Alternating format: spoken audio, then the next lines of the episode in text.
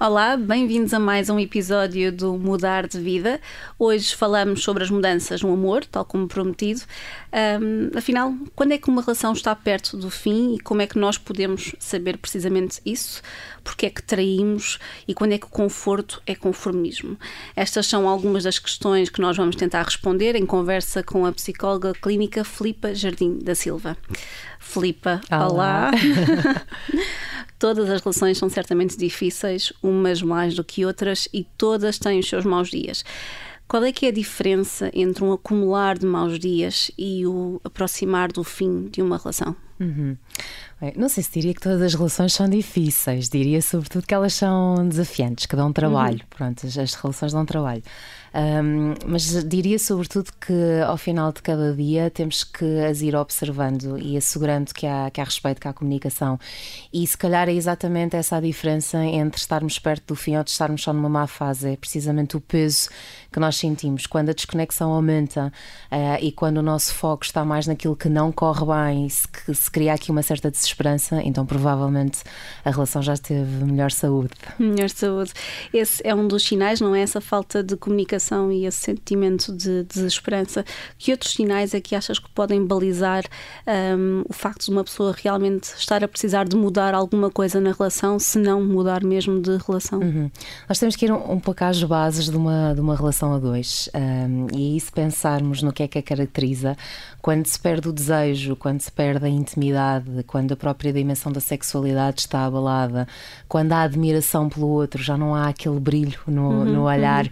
quando falamos da outra pessoa, quando a maior parte dos nossos planos e projetos uh, não passam necessariamente também por envolver o nosso parceiro ou a nossa parceira, quando já ansiamos mais por as horas que estamos fora de casa do que por uhum. aquelas em que vamos partilhar algo com, com a pessoa com quem estamos numa relação e quando todos os programas implicam sempre amigos e implicam sempre outras pessoas, esses são, enfim, alguns indicadores de que qualquer coisa pode não estar bem. E é muito fácil duas pessoas se tornarem um pouco desconhecidas ou melhores amigos, uh, estando mesmo a, a, coabitar na mesma casa. Daí que a comunicação, a comunicação efetiva, não é falarmos sobre as compras claro, do claro. supermercado. a comunicação efetiva é tão importante. Mas acho interessante que falaste aí dos dois opostos, não é? Quer dizer, as pessoas podem tornar tornar-se em dois perfeitos desconhecidos ou desconhecidas um, e tornar-se também nos melhores amigos. Quer dizer, como é que se vai de um extremo uhum, ao outro? É sim. É impressionante. Nós somos seres complementares e, e, as relações amorosas comportam precisamente muitas complementaridades. Aliás, nós, nós temos este, este lado uh, de alguma insatisfação crónica e há pessoas, por exemplo, que estão sempre muito em busca do parceiro ou da parceira ideal, uh, como se eu só vou ser plenamente feliz quando tiver esta pessoa perfeita uh, ao meu lado. Outras pessoas, por exemplo, proíbem-se de questionar e estão num conformismo paralisante em que não podem de todo colocar em causa se aquela pessoa é ou não uh, a certa para elas, porque têm muito medo, lá está, de dar um, um passo rumo a uma mudança. Uh, e, portanto, de igual forma, as outras complementaridades também cabem num, num casal. Podemos nos tornar dois desconhecidos que, enfim, perdemos ligação, como nos podemos revelar dois grandes amigos, mas que já não somos amantes Olha, eu acho que acabaste de dizer a palavra que serve um bocado de bicho-papão para qualquer relação, que é essa ideia de conformismo, pelo menos parece-me. eu ia te perguntar se, às vezes, mesmo reconhecendo os sinais de que as coisas não estão a funcionar, um, o conformismo pode, pode ser, se calhar, ali um peso no acelerador para tomarmos uma decisão, não é? Uhum. Achas que, é, que pode ser comum, de facto, nós conformarmos uma relação e não tomarmos a decisão de acabar por realmente estarmos confortáveis? Uhum. Sim, é, esse é sempre um desafio. E quanto mais tempo nós passamos na relação, quanto mais construímos com aquela pessoa e até quanto mais nos damos bem com aquela pessoa e temos pontos que nos une, quanto mais grupo de amigos partilhado vamos tendo, mais vamos construindo de uma forma partilhada, uhum. uh, mais vai sendo difícil depois desconstruir e abandonar tudo isto. Agora, vai sendo aqui sempre o desafio do que é que me liga esta pessoa. Liga-me a história ou liga-me o presente? Liga-me uh, no fundo, as afinidades que nós temos ou, ou liga-nos uma, uma ligação que é exclusiva? Liga a opinião dos outros ou liga realmente o meu sentimento? esta diferenciação dá trabalho. Essas perguntas são assustadoras. Dá trabalho. Olha, eh, e é possível dizer que o conformismo pode de alguma forma matar-nos aos bocadinhos, ou seja, pode mesmo envenenar uma relação? Sim, eh, eu, eu acho que esta ideia de nós nos deixarmos de questionar, de nos deixarmos de auto-observar, de lá está, não fazermos perguntas que às vezes são inconvenientes, mas são muito poderosas, uhum. porque nos podem dar uh, realmente aqui pistas e informação muito útil, é, é crucial. Por isso, no fundo, às vezes aquilo que se observa são duas pessoas que perderam o seu ponto ótimo de comunicação e que no momento em que realmente vão pôr uma lupa uh, nos dois, aquilo que vão encontrar são então duas pessoas que já não podem uma com a outra e isso vai nos levar depois a rupturas muito dolorosas, muito feias até, porque as pessoas perderam ali aquele ponto ótimo de, de simplesmente se afastarem ainda com bastante respeito e até alguma admiração.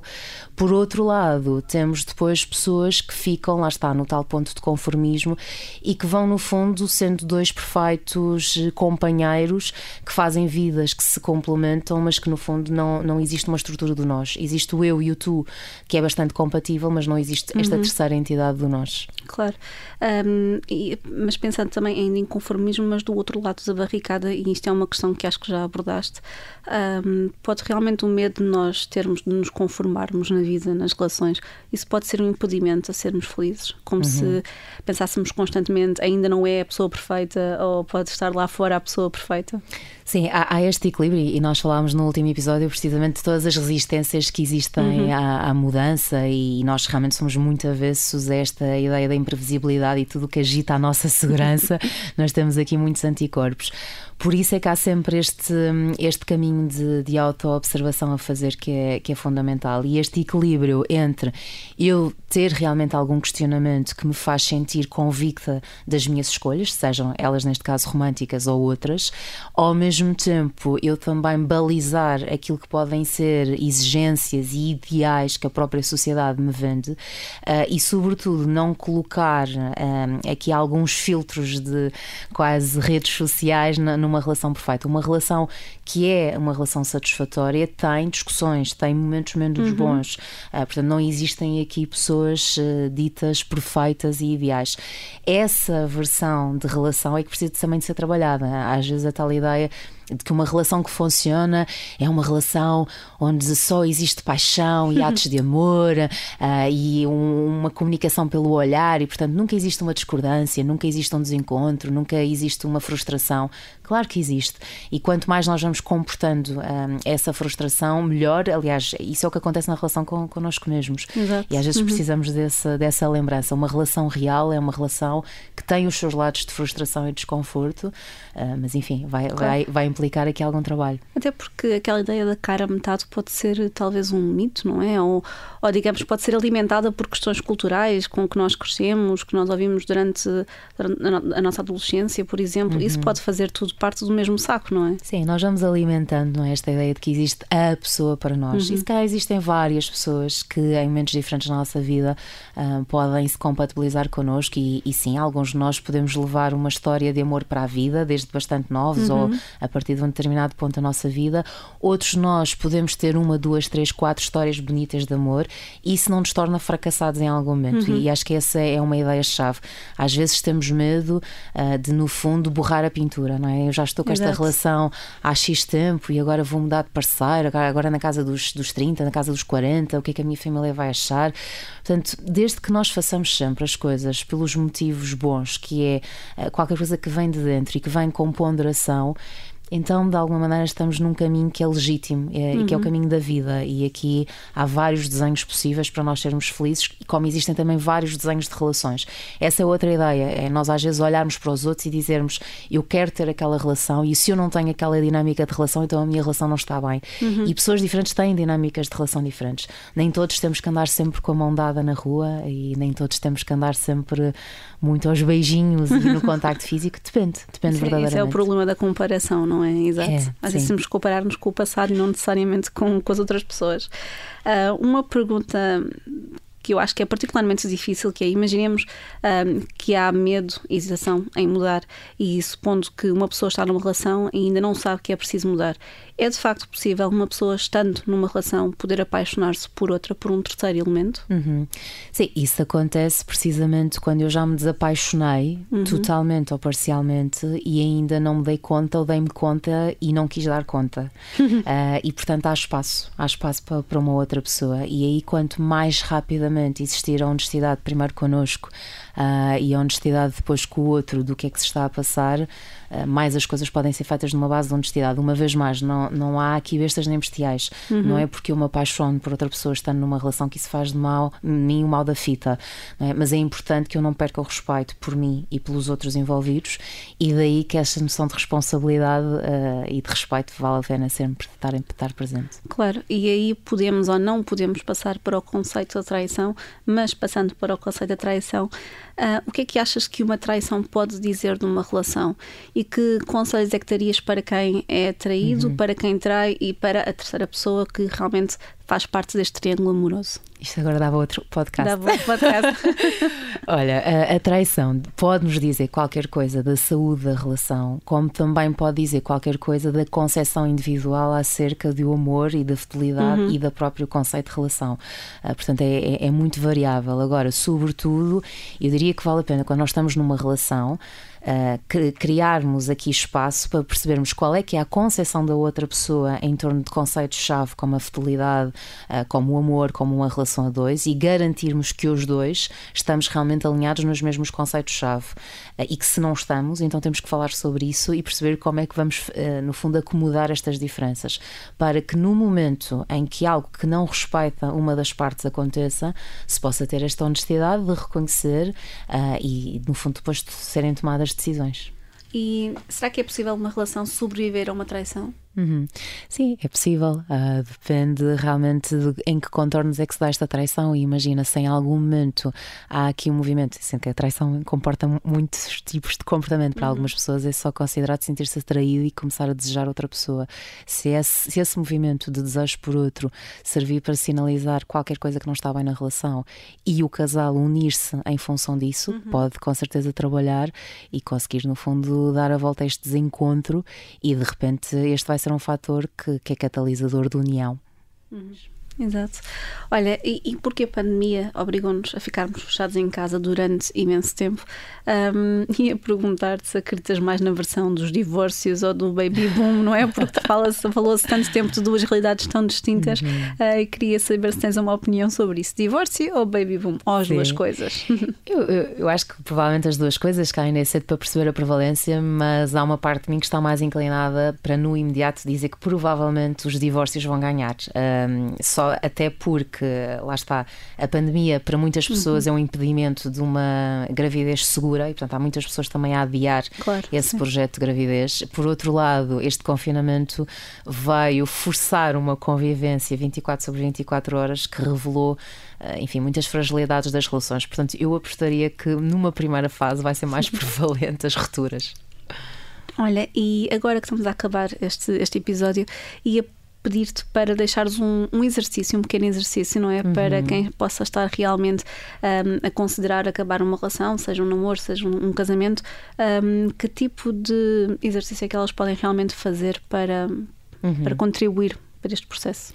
Olha, tudo o que nos ajuda a olhar para nós um, com alguma perspectiva é útil. Portanto, eu diria que pegar num papel e nos caracterizarmos de como é que eu me vejo, uh, o que é que eu destaco em termos de características e, e, sobretudo, o que é que eu mais valorizo neste momento da minha vida.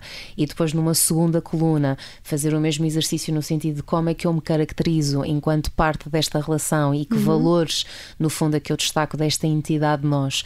E perceber, no fundo, o que é que este nós me acrescenta, o que é que este nós me pesa e prejudica e pelo menos ter aí no fundo um balanço e, e notar eh, se existe um lado que está a pender mais do que outro. E é com este exercício balança que fechamos este episódio. Fica agora o tema Changes de Charles Bradley. Para a semana falamos de parentalidade, uma grande mudança irreversível. Até lá!